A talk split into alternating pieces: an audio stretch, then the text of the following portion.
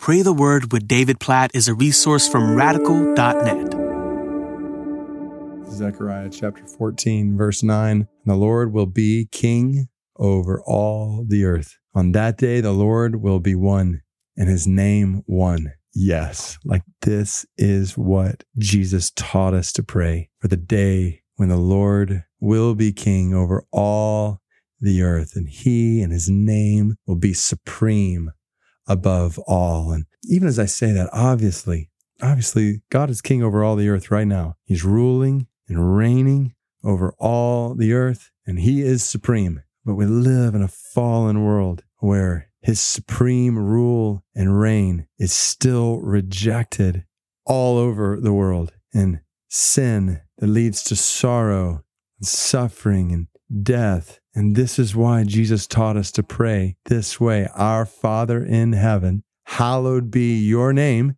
Zechariah 14, 9. On that day, the Lord will be one, his name one, hallowed be. Cause your name to be known as holy in all the earth. Your kingdom come. Zechariah 14, 9. The Lord will be king over all the earth. We want the kingdom of God in all of his fullness his righteousness, his peace to reign. We want his will to be done on earth as it is in heaven. That's that's what's not happening right now. God's will, instead of being obeyed on earth as it is in heaven, it's being perfectly obeyed in heaven. And our longing is for God's will to be perfectly obeyed on earth. So we pray for this in anticipation of this reality to come. And then doesn't it just make sense then to live for this today in light of this reality to come. It would make no sense to pray, Your will be done on earth as, it is in heaven, and then not rise from our knees and obey God's will, to do God's word in our lives as it is in heaven, and to proclaim his coming kingdom. That's the kind of life that flows from praying what Jesus taught us to pray. We share the good news of the king who's coming. We live to see his name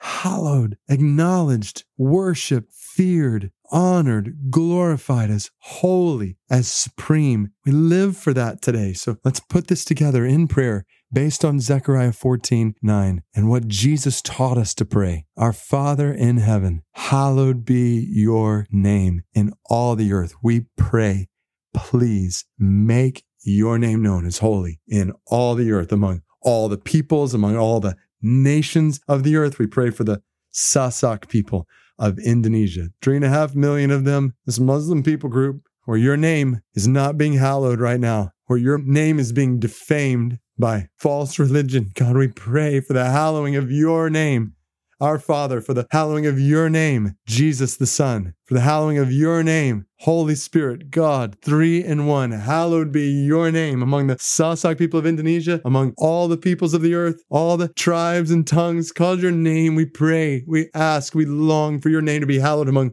all of them and for your name to be hallowed in our lives. Cause your name to be made known as holy through us today. Help us to represent your name well. Help us to show people who you are with the way we live today in ways that lead to the hallowing of your name and people around us. Matthew 5, that we would do good deeds and let light shine. People may see us, what we do, and glorify you in heaven. Oh God, your kingdom come bring your kingdom and help us today to proclaim the good news of your kingdom, to lead people to bow the knee to you as King. God, we pray that you would empower us by your Holy Spirit, just as you promised to do, to lead people to Jesus as King today, to proclaim boldly and compassionately that Jesus is King today. And we long, God, we long for your will to be done on earth as it is in heaven. We long for sin to be no more. We hate sin.